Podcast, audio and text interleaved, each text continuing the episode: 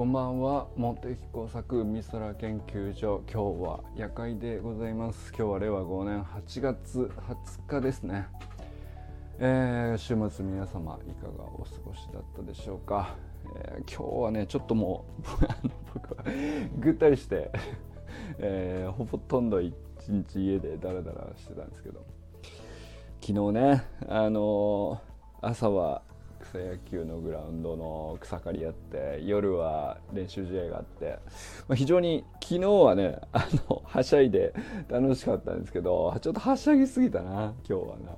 今日はもうちょっとねあの電池切れになっちゃってましたけどもうあちこち筋肉痛で、えー、まあでもねあのなんだろうな。あの先ほどもねゆきかさんが素晴らしい資料というのかえー、ね高校の時のあんな資料って、うん、よくね手元にあったなっていう感じかもしれないですけどねすごくいや確かにこういうねクローズドなところで共有していただいてありがたい話だなと思いましたね。すっごいいい文章で。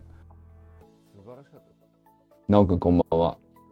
えー、えー、ね合宿終わりぐらいなんですかねなおくんは。もう戻ってきてんのかなあとは、そうですね。まあなんか、その、特に何があるというわけじゃないんですけど、なんか最近やっぱりすごくコーチングにはね、すごく目がいってしまうんですよね。で、何事も結局、うん、まあ自分に対してのセルフコーチングみたいにね、こうゆかさんのやってらっしゃることもそうだし、まあ他の人とのコミュニケーションっていうのも結局なんていうかコーチングベースにした時にこうすごくハマるシーンって本当に多いなと思うんですよね。結局なんだろうなあのコミュニケーションってさまあいろいろコミュニケーションはこうした方が良いという理屈いろいろこうあったりあとはプレゼンテーションはこういうふうに見せた方が良いとかそういうのを結構ね僕は一時期結構勉強したり気になったりしてきたんだけどなんかまあすごくためになったものもあったしうん勉強してよかったなと思ってもいるんだけど一方でねやっぱりなんかそのノウハウとかテクニックに固執しすぎると空振りした時のこうなんていうのかな空振り感っていうか滑った感っていうかさあの、まあ、結構でかいんですよね まあだからやりすぎはよろしくないよねっていうそのコミュニケーションのスキルを学んだはずなのにでプレゼンテーションのスキルを学んだはずなのにやらない方がいいことって結構あったりしてそのまあだから時と場合によってハマる場所ハマらない場所があるよねっていうものがやっぱ多いんですよね。でまあだからあんまりそのもうここしばらくはねあんまりこうなんだろうな特別しすぎないぐらいがちょうどいいんだろうなとは思っていたんですけど一方でねコーチングに徐々にその後こう目が行くようになってでまあ、まあ、だから引き寄せられて修くんと知り合ったのかもしれないとかねそのゆきかさんとかゆかさんとかまあ、コーチングのプロとしてやってらっしゃる方とこうつながりができ始めるっていうのも、まあ、なんか意味あるんでしょうね。なんかね、なおくん、これ、ライブに招待をしているんだが、どうなんでしょうか？うまく入れないのかな？えー、えー、まあ、入れたら入ってみてくださいね。えー、そうそう。で、その、この間、サロンの中で、高森ゆきさんっていうね、元 DNA ベイスターズのうまくいかないな。追加が。いつものようにうまくいかないです。追加中っていうふうにはなってるんだけどな。俺と直くんで多分ね、行き違ってると思うんだよね、これ今ね、操作が。こっちから追加したのを直くんが、あの、受け取れてなくて、直くんからリクエストが来てるのを僕が受け取れてないっていう感じなんだと思う。何度かちょっとトライしてみてください。すいません。まあそんな、そうそうそう。で、ちょっと僕が今週、昨日ね、そうそう、だから草刈りってさ、もう黙々と草刈ってるからさ、あの、暇なもんだから、まあその間ね、あの聞いてた YouTube の紹介をね、昨日したんだけど、その DNA ベイスターズの高森ゆきさんという方の、まあ今ビジネスコーチとして活躍されてて、で、まあその、なんていうか、まあコーチング理論みたいな、そんな大し、大した話じゃないって言ったら失礼かもしれないけど、その特別なこと言ってないんだけど、おすごく、うん、シンプルな、あの、まあコーチングで、まあ目標なんですか、えー障害となるものなんですか？で、やるべきことは何だと思いますか？やるんですかやらないんですか？みたいな、ただただそれだけを淡々とやって、なんていうか別に、うん、まあ、コーチングのスキルってさ、他にもいろんな細かいテクニックいっぱいあると思うんですけど、高森、こんばんは。おー、こんばんは。帰ってきた？あ、帰ってきてます。ああ、そうなんだ。今どこですか？今、あの、地元のうんお祭りにボランティア参加して、歩いて帰ってるところです。あれか、あの、ビンゴ。のやつ、さっき見たわ。BR で、はい、載せたんですけど、地元のお祭り町田の地元ってこ青葉台のとはいはいは町内の夏祭りがあって、そこにへまーあ、地域貢献活動の一環として、野球部の4年生が8匹来い。てへえ。やってたんで、あ、それは何？野球部としてこう組織的にボランティアやるよっていうのでつながってるわけだ。そうですね、うちの監督がその人間力野球って言って、まあ、はいその、はいなんでしょう勝つにふさわしいチーム、選手になろうってことで、なるほど、その一。環として応応援される人になりましょうってことで。へえあ、いいね。なんか、その一環が地元のお祭りのボランティアってすげえ素敵やな。そうですね。面白かったです。いい。うん。へえ。え、どんなボラン、ボランティアでどんなことするの？なんか設営とかやるわけ？えっと、す設営とかやってたやつもいるんですけど、今日、その4年生、今日の4年生は、綿菓子作ったりとか、フランクフルト売ったりとか、楽しそうやな。文化祭みたいな感じで、え学校祭ー、いいねみたいな。。え、はいめちゃくちゃ楽しそうじゃん。あ僕なるほど。僕もえーちょうどあの B リアル取ってた時は、なんかビンゴ、うんビンゴになった人のその数字ちゃんとやってるかなっていうチェックだったんですけど、なるほど、なるほど。えー、面白いあと何番けないのみたいな感じで盛り上がってた。いや、ビンゴいいよね。なんか、あのふ単純なゲームが永遠に盛り上がっ、流行りしたりもなく永遠に盛り上がるっていうね。はい最後、UNO とか水筒とかしか残ってなかったんですけど、でもなんか楽しいみたいな。うん。何なんだろうね。別にあれもう、景品とかもう究極なくても盛り上がるからね。あそうですね。面白いよな。うん。あのご53番みたいな感じで、うわ、4あったのにみたいな感じでやってましまあ本当たただの偶然で運ゲーでさ、なんていうか、何の創意工夫も必要ないのにさ、はい面白さを感じれるっていうのがすすげえな、すげえ発明だなと思う。た。そうですね。う ん面白いな。そうですか。えそれじゃあ毎年やってんだ？あ多分今年からですね、きょ去年より前は、まあコロナもあったのかもしれないですけど、ああ、そっかそっかそっかそっか。やってなかったので、なるほど、なるほど。へえ。え、じゃあ監督が今年から取り付けてきたっていうことなの？そう多いう。分こう、一体内の生徒にうん。やってほしいってなって、まあ、じゃあ野球部がやりますってなったのかなっていうあ。ああ、そっか、お祭りの運営サイドから日体大全体に話がいって、じゃあ野球部どうですそうですねかみたいな感じだ。ああ、なるほどね。の面白い流れだうん。なるほど。なんか話がまとまる流れっていろいろあるからさ。で、なんか上から来たり下から来たり、ね、いろいろ、なんていうか、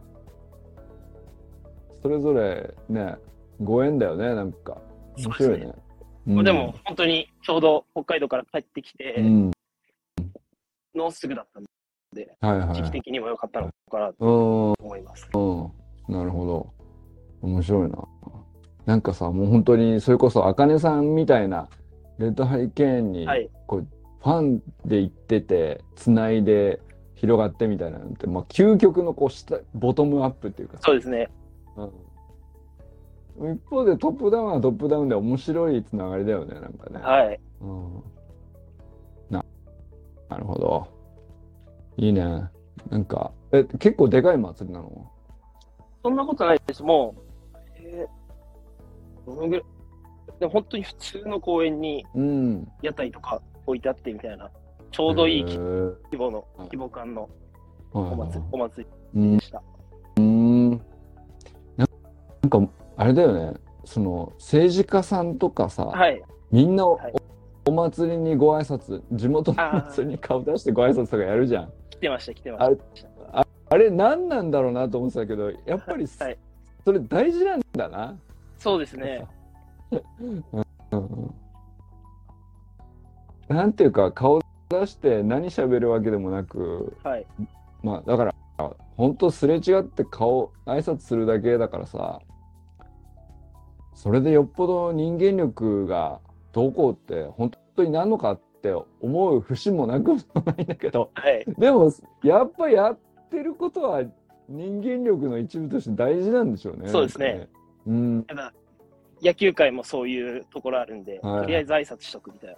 うんこんにちはみたいな挨拶じゃなくて、ちゃんとこう出向いて、うんうんわざわざ挨拶するっていうだけでも、そうだよなんか大きいんで。ね。はい。なんかあの芸能人とかもさ楽屋挨拶とかさあはい。あのあのイメージです。あのイメージよく聞くじゃんなんかはい。いやなんかこう別世界でそそっちはそっちのこう変な文化があるんですねって昔思ってたんだけどさ、はい。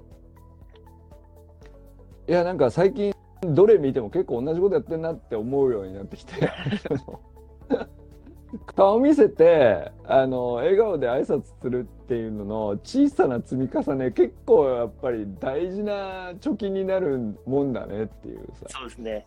うんもうあの僕に関しては、まあ、秋田だと物理的に離れてるところもあるんで、はいはい。最近、あの、そういえばツイッターとかで挨拶してねえなって思った人には、全員こう、うん、挨拶 DM を送って、その中でなるほど。高校の監督さんがいらっしゃったんで、はい。あじゃあ年末行かせていただきますみたいな感じで、えー。取れたりして、なるほど。なるもあるんだ。それは、確かに。もう、そうだね。DM なんてやろうと思ったら、親指3回動かすだけなんだけど、やらないもんね、みんなね。そうですね。うんだからやっぱり来た方は嬉しいだろうね。はい。なるほどな。それなんでそれ思いついたの？いつからやってんの？あ、えっ、と、なんだっけな、一粒万倍日、7月、8月のいつか、うん。もっと前か。7月か8月に、あの、大安となんかいろいろいい日が重なる日があったんですけど、はいはあの、暦上っていうか、い。うんうん。その時に、母親はなんか開業届出していろいろ、この前の一流、はいそのああその日にはテントサウナとか買ったんですけど、はいはいはい。はいはいうん。その感じでなんかやろうっていうので、うんいろいろ考えてたから、じゃあ、挨拶するかと思って、その、そういう日だからっていうので、マインドブロックを。乗り越えてあやりました。あー、なるほど。でもまあ、マインドブロックまあだからブロックってほどじゃないけど、やる理由もあそうです実はねないぐらいな感じだよね。フラットな感じだよね。わざわざ、そうですね。うん。嫌ではないきっかけさえあれば、うん、はい確かにな。きっかけさえあればやっちゃうかみたいなやつって、意外とさっさとやっちゃうのがいいのかもしれないですね。なんか。なるほどな。それでちゃんと、何、何件ぐらい送って、その何件返ってきたみたいなの。ああ、集めて、ちゃんと集計してないですけど、半分くうん。らいは帰ってきたと思います。あの、ツイッターそもそもフォロワーも少ないですし、うん実名の分、その、うん僕を知ってる人しかフォローしないっていうか、はいはいはなんか、佐藤直をフォローしてるって感じなんで、別にツイート、有益なツイートもしてるわけではない。い。はいはい。そうですね。結構帰ってきましえー、えー、まあじゃあ何十件って送って何十人から帰ってくるみたいな。えーそうですね。その僕も、あ、この人から来たんだって分かる人もいれば、うん実はうんその、うんなんか、全然、名前わかよく分かんないユーザーネームだった人が、うんうんあの、中学校の後輩のお父さんだったとかも、それを知って、あ、そうだったんですか。ずっとフォローしてくれてありがとうございます、みたいな。なるほど。面白い。えー、あーだからその頑張ってれば人は見てくれてるよみたいなのが顕在化する感じだよね。まあね本当に。そうなんだろうなっていう。結構、まあ SNS はうん基本、実名で、全部 Facebook みたいにはいはい。実名にしてるんで、うんうん。インスタグラムとかでも、あの、教育実習で行った子子とかが見て,、見てくれたりして、へえそっかそっか。いや確その子かにな。はい、うん。その子、その子通じて、野球部が SNS ダメなので、僕とはいはい。現状つながる手段がないんで、その自習先の子を通じて、うん。あのクラス受け持った子がうん。1年生なんですけど、うんうん。背番号1桁取って、うん。うん。しかもその子がもともと内野だった子子で、外野に転校するってなって、はいグローブないっすってなって、じゃあ俺の貸してあげるよって言って、僕のグローブ貸した子が背番号えー。1年生を取ったんそれもわざわざ報告しに来て、そのその友達を通じて報告してくれたりして、ー、えー、なるほど。で逆に僕が挨拶の重要性をうん。思って、うんでしょ。僕から誰かにっていうのをやったのもそうですし、逆に受け取って、うんあそういう些細なことをまめに言ってくれるの嬉しいなって思ったのも、さここ確かに、確かに、そっかそっかそっか。出来まあ、事です。グローブ貸すって別にこっちからしたら、それほど気にしてないことでもあるけど、なんなら忘れてました、その 例えば外野外野手手やってんだなっていう思い出したぐらいで。うん。まあでも、確かにな、そういうのちゃんと言ってくれる人の力には、なんかこう、なんかしてやりたいなって思うもんね。やっぱりね。そうですね。うん。へえ。あ、なんか、ささやかだけど、非常に本質的ないい話になってるな。挨拶大事やでって、なんかさ、そうですよ。うん、何千回も言われてるけど、一向に分かってないなっていう感じもあるんですよね。いや、そうですよねって言いながら、まあ、なんとなくの挨拶をこう何十年もやっちゃってるなっていう。はいあなんでしょうなんかうん赤の、赤の他人だとうん。話しかけるの結構きついじゃないですか。はいはい。僕も、多分僕の母親もそうですけど、やっぱ共通点っていうか、なんか話しかけるきっかけをうん。こっちから見つけようとするタイプなんで、母親も僕も。はいはいはい。秋田県の人とかになった瞬間も、えーみたいな。秋田県なんですか私たちもも秋田県から来たんですみたいな感じで、あの、あの調子で話しかけに行くんで、僕の母親は。いや確かにあの地元が田舎であるってそういうのすごいアドバンテージだよねなんか、強いですね。うん。なんか、うん、多分、モテ作さんとかだと、うん、神奈川県の金沢区でしたっけ、そうだね。金沢区とかそこの横須賀とかだったらまだ、あうん。近いですねってなると思うんですけど、ややっぱ横浜とかうん。箱根とかだったらちょっとまあ別じゃないですか。確かに。いや確かに神奈川県民ですねっていう同族意識は生まれにくいよね。あまりにも人が多すぎてね。小田原とか、あとなんてなんなんちゃら郡みたいなところだともうはい、行ったことも数回ぐらいですぐらいだと思うんですけど。あー。あ確かにな。秋田ってそ神奈川県よりも全然土地広いですけど、なんかはいは秋田県ってだけでいはいはつながれちゃうんでいい、や確それは結構大きいです。確かに。それはあるな。うん。いやなんかその新潟県もまあやっぱりい言ってもあー田舎だからさ、で周平さんが行った場所って俺のはい。住んでた場所からするともう端っこと端っこ同士ぐらいでもう全然違うとこなんだけど文化も違うんだけど。モテ作さんはどこだったんですか？新潟市新潟市。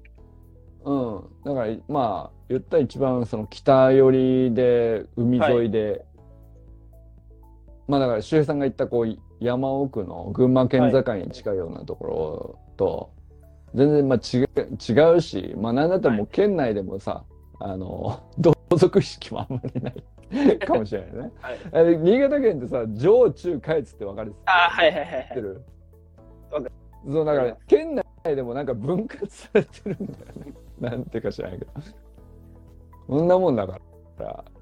つなげる必要ないじゃないしぜだいぶ離れてるしねっていう感じなんだけどやっぱりでも田舎の方が、はあそこ行ったんだ俺の地元だみたいな感覚ってあるもんだなと思って。京都でとは思わないんだよ俺ね。あ 俺も京都生まれなんですよとは思わないんだよね。あとだから言行ったとこで行くと名古屋とか愛知県か。うんまあ北海道はちょっとあるかな。あー北海道結構そう、なんかうん。暖かかったですね、みんなやっぱ地元の。うん。帯広と札幌ぐらいですけど。うん。なんかこう分離された島だからやっぱりでかいけどもそうですね。はい。ど道民なんですね？みたいなのは同族意識あった気がするね。はいはいはい。うん。まあかといってなんかそのなんていうの？その排他的ではないというか、よそ者によそ者だなっていう扱いをする土地とさ、はい。それで同族意識保ってる田舎とそうでもないところって結構多分分かれるんでしょうね、はい。あんまりははっきり分かんないけど。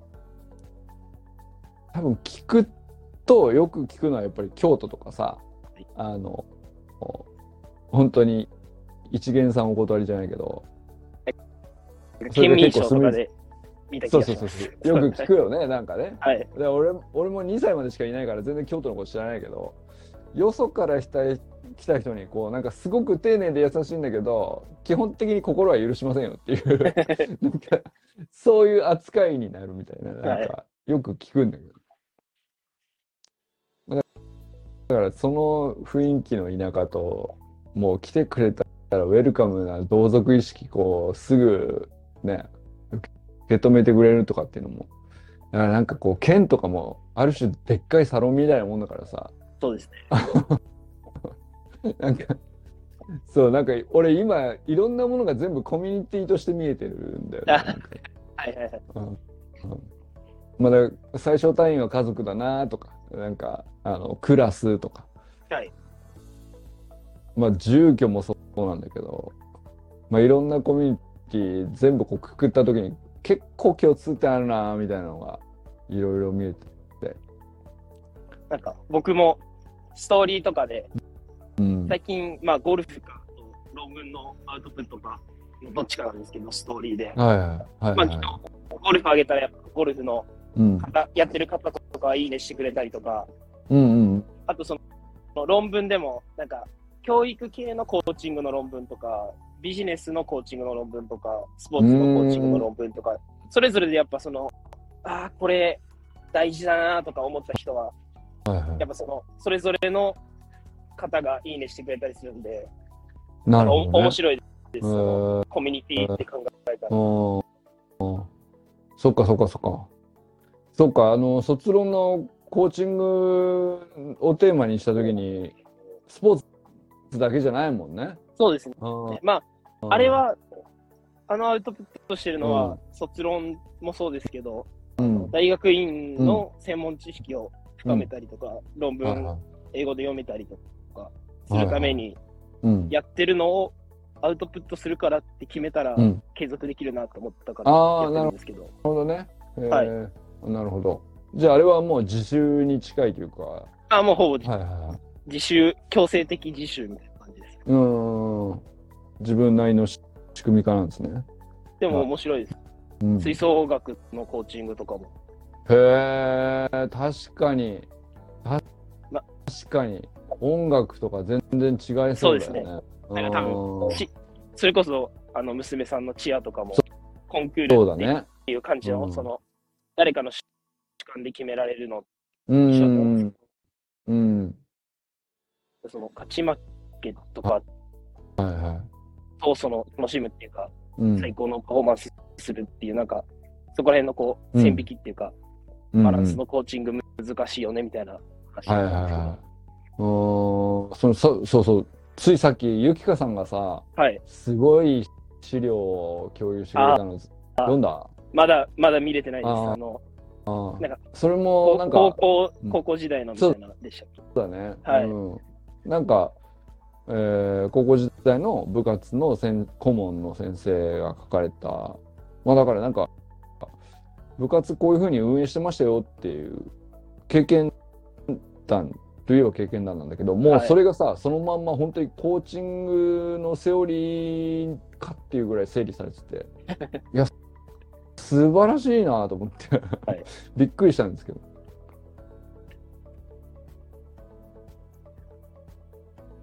なんか僕どのも辺ですか？うん。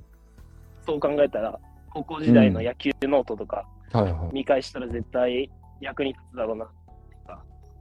あー、なるほど。あ、過去の野球ノートとか、写メを共有したら面白いかもね。面白いですね。多分、まあ、家にあるので、あ実家にあるので、うんはいあれなんですけど、中1ぐらいから高3までま毎日やってたんで、へえ。時にはそのなんか、うん付録でついてきた形式が決まってる野球ノートで書いてる時期もあれば、なるほど。自分でうんうんこういうことを毎日振り返ったら大切だろうなって思って、こう、自分でこう枠を作ってうんうんやってたんで、はいはい。面白いと思います。へーあ、最後の方は、いいね。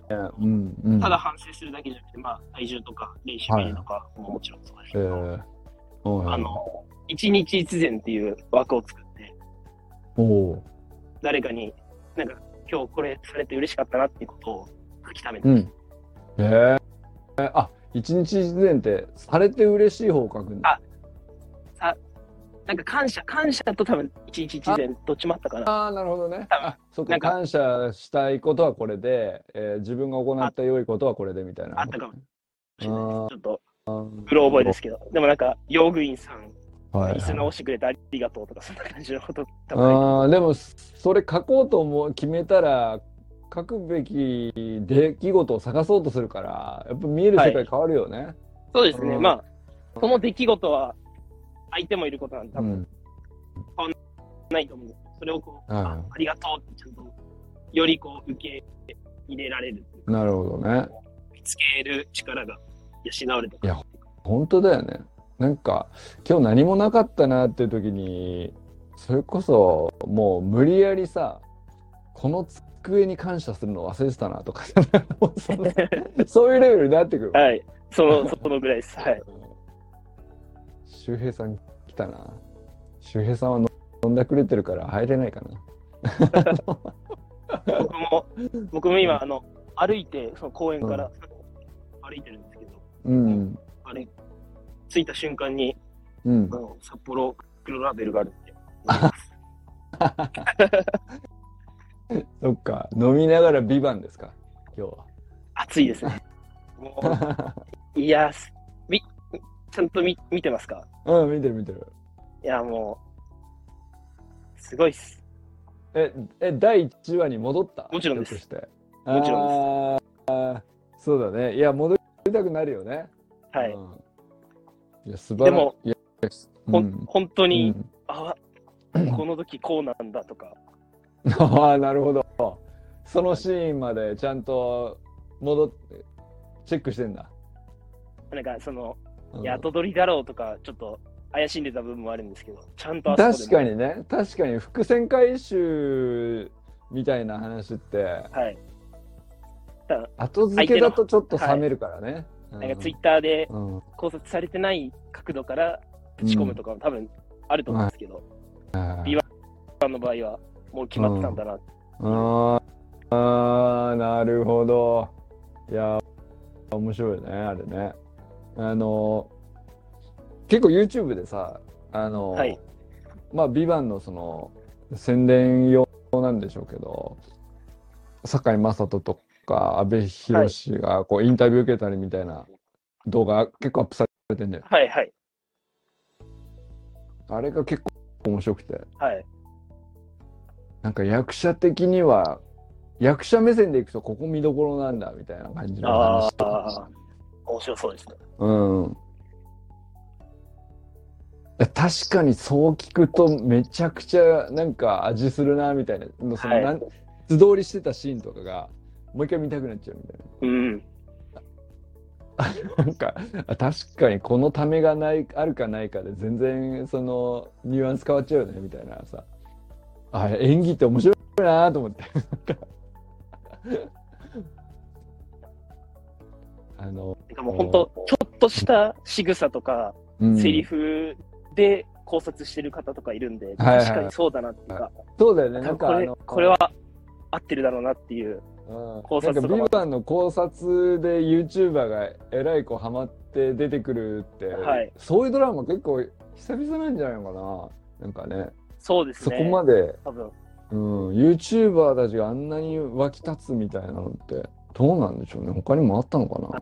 見てなかっただけかもしれない。日テレのテレビとかで、日曜のうん。10時ぐらいからやったやつとかはちょくちょくそういうドラマがあったんですけど、まあ多うん。分基本的にあの、ビバンの枠ってもうドラマっていうか、陸王とか半沢直樹とか、なんかもうその伏線とかじゃないドラマだったと思うんですけど、なるほど、はい。面白いですね。清水さんはとりあえず本編かリアル進行のものは外部情報を入れない派ああ、なるほど。すみません。ああの、俺らがこうして喋ってること自体もちょっと外部情報になってしまうかもしれ でも、ない。この辺にしといた方がいいですかね。そうですね。でもちょっと、うんちょっと後悔してるのは、あの、やっぱ考察系見すぎて、うん、確かにこう、節目節目で驚くことはあったんですけど、うん。あでもあや、やっぱなっていう一一言目が、あやっぱなってなっちゃったんで、遮断すど。るのも、うん。えーななるのが多分、いくつかいっぱいまああったんねで、、まあねこ。こ最近。はい。はいはい。まあ確かに、純粋にサプライズを監督が仕掛けてくれたんだったら、それにハマってあげるのが、こう、ねいい視聴者ではあるんだよね。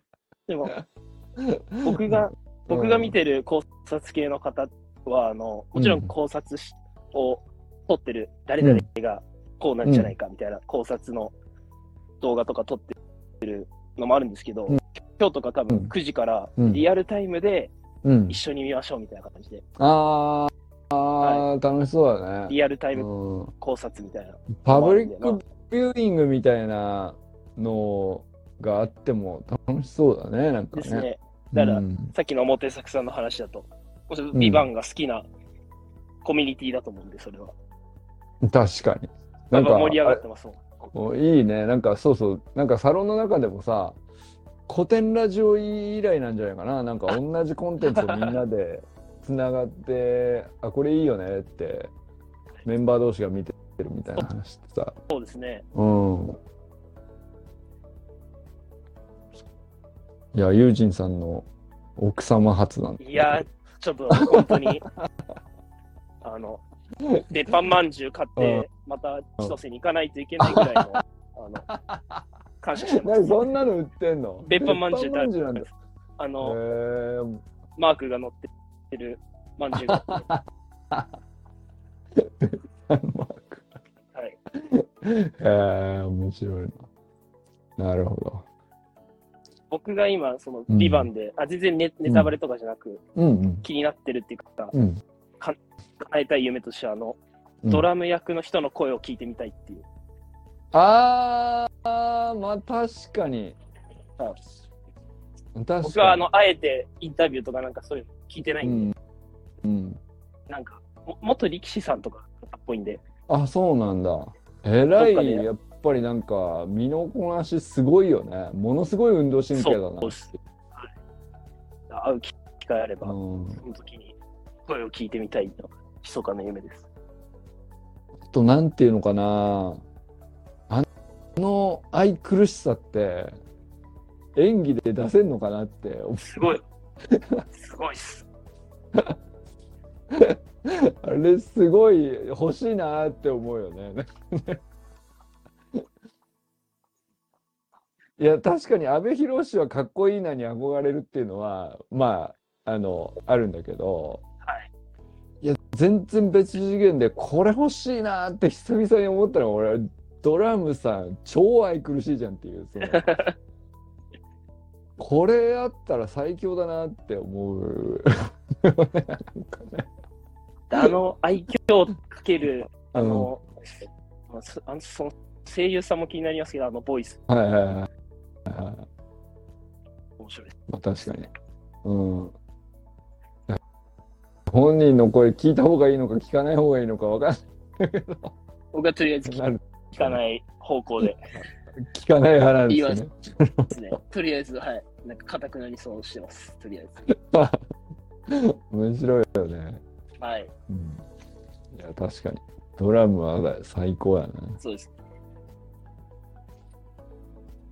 なんかあの、堺雅人さんは、あの、お笑い芸人の東京03って知ってますか？あ、知ってます。はい。うんなんか東京03とめちゃくちゃ親交があるらしくて、はい。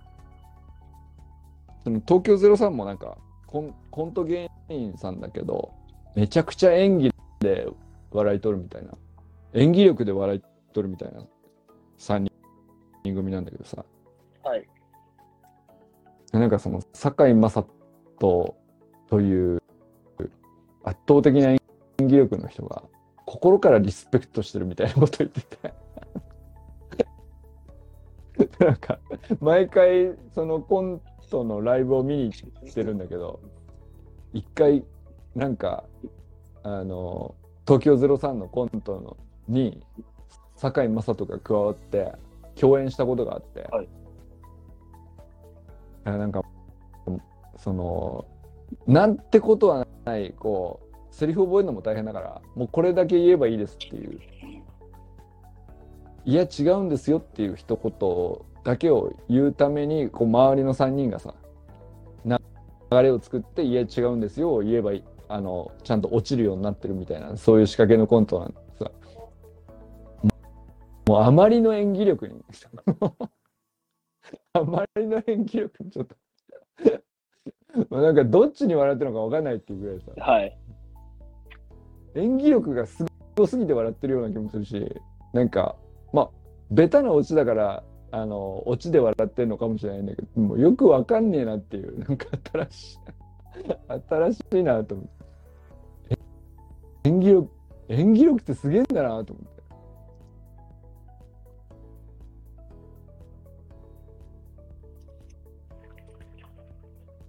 東京03のねコントのあのまあでもそれは外部情報が周りにくっついちゃってるんだけどその林修の「初耳学」っていう番組でさ、あ、はい。はい。まあ「ビバンの特集みたいな感じで堺雅人が出てきて、はい阿部寛でもインタビューに答えてみたいな。まあなんかロケ地でこんな風に大変だったとか、まあなんかそれぐらいの話なんだけど、まあ、その途中に東京03が親交があった人とかつって出てきて、えあのそうそうなんかそのそのコントみんなに見てほしいんだよな。ー、多分 でもシェアするのそのもちょっとはばはばかられるんだけど。なるほど。インタビューは見たんですけど、うんもしかしたら途中で切っちゃって、その東京03の下りっていうか、話してる下りあなかったかもしれないです。そこはあ、まあ、もしそれ番組を見てるんだったら、はい。うん、えそんなにそう外部情報ってほどの外部情報じゃないやっぱりないその結構本人が気遣って出してるから撮影のねロケ地の話とかだったらと思うんだけど、基本的にはね。あと阿部寛と堺雅人がお互いどのようにリスペクトしてるかとかさなんかそのかっこいいよねなんかそういう話で。すごいですよね、もう本当、うんメンツが豪華です。うん。まだ役所工事出てきてないからね。役所工事とニノは多分、通算出場時間2、3分ぐらいです。数分しか出てこないっていうね。今日は多分、うん、がっつり出てあ。確かにそろそろ、そろそろだね。今日は多分そこの話と、うん。あとは、って感じですね。うん。いや、なんか、確かにあれはお見事、もう芸術作品やな、なんかな。お見事な。あの、続きは映画でとかなったら全然行きたい感じです。うん。むしろあ、映画で見たい。映画でってなったらみんなで行きたいですね。で行きたいですね。劇場版ビバンが出たらちょっとみんなで見に行きたいですね。なんか、うんまあでも、なるほど。そういうのって多分日テレとか、うん。続きは Hulu とかやりがちなんですけど、あんま多分 TBS ないかもしれないですね。であも、あー、そうなんだ。でも許せるぐらいのクオリティ。まあそうだよね。うんいやなんかあれ全編通して映画館で上映してほしいなって思ってます。すごい。いやもうあれ全部1話だ1話だけでもです。うんはい。うんネタバレして、まあ、全編多分ね何10話かなんかで終わった後に通しでもう一回大スクリーンで見たいよね。あの CM なしで。なしで見たいですね。うん。あ、なるほど。面白いね。そんなオフ会も、なんか映画をみんなで見に行くとかいうオフ会もいいかもしれないですね。いいですね。うん。いや、ゆきかさんの歓迎会を愛さんがあ企画してくれるあっていうから、そのその時何がいいですかね？なんかね。うん。まあ、お食事でもいいんだけども。何オフ会がいいんですかね？なんかこの間、愛さんと直くんと連れてってもらった、なんか、あの、お店とかね。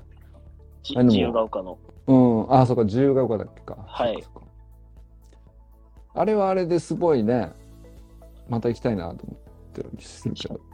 あうんあの時の、今日すごい愛さんを思い出したシーンがあるんですけど、本当に偶然。はいはい。あの、あの時に、プロテインのぜひ、みたいな話したと思うんですけど、ああ、ちょっとやった、ね、その中でそういえばね。もちろんその栄養価的には別にうんあれだけど、危惧してるのは、その消化するにもエネルギーとかカロリーを使うから、そ。そのその力が弱まっちゃうよねっていうのを言って。たじゃないですか。今日もうあ灼熱の中、カツカレーを食べたんですけど、うん、祭りのお手伝いで。やっぱ 食べる、食べるのにもつ、なんか食べるだけで疲れるなっていう感覚になったんですけど、あのそれってまあ、でも体的には大事なんだなっていうか、じゃあこれビダインゼリーとかで済ませてもよかったけど、それはそれうんだと違うのかなっていうのは、あい、愛さん言ってうんたなって思って。うん。まあ確かにね。確かにあの時なんかこう、こうした方がいいって話ではなかったけど、はい。すごくハッとさせられるというか、そうですね。うん、結局胃だって筋肉の塊であることに間違いないから。はいはいはい。そこを、そこも使ってあげないとっていうのが、うん、わこいつ今使ってんだろうなって思いながらのカツカレーを今日食べました。そうだね。だから、はいカロリーを摂取しながらカロリーを消費してるんだよね。うそうですね。ん。だから、俺最近よく思うのが、その、まあ別に自分の胃がもたれるからとかっていうのもあるんだけど、ちゃんと噛んで済むものは噛んでおいてあげないと気の毒だなっていう感じ。なんかその胃とか腸とかさ、俺結構弱いんだよね。あ、はい。割とすぐお腹下したりとか昔よくしてたん。けど、いや最最近もう本当にそういえば何にもないなと思ったんだけど最近ますますなんかこう、まあ、食べ物が良くなったのかもしれないけど同時になんかやっぱ噛む回数増やした方がなんていうか、うん、もったいないよなと思ってそのせっかく吸収できるはずだと思って栄養素を取ってるはずなんだけどなんか吸収するのにカロリー消費したりとか、吸収しきれずに結局出ちゃうとか、そんなので無駄がめちゃくちゃあったんだろうなっていう最近ちょっと思うようになったね。はい。あ、周平さんお疲れ様です。飲んでますか？周平さん。飲んでんのかな？飲んでくれてんのかな？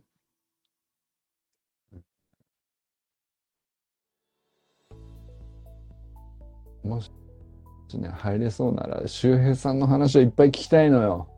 ぜひね、来てください。まあでももうそろそろ終わるか。ビバンだし。飲んでますか？あ飲んでますよ。じゃあ皆様、あの、今日もごゆっくりビバンをおはい楽しみください。はい。じゃあ、なおくんありがとはい。ありがとうございましう。はい、またね。はいはい清水さん。周平さんありがとうございます。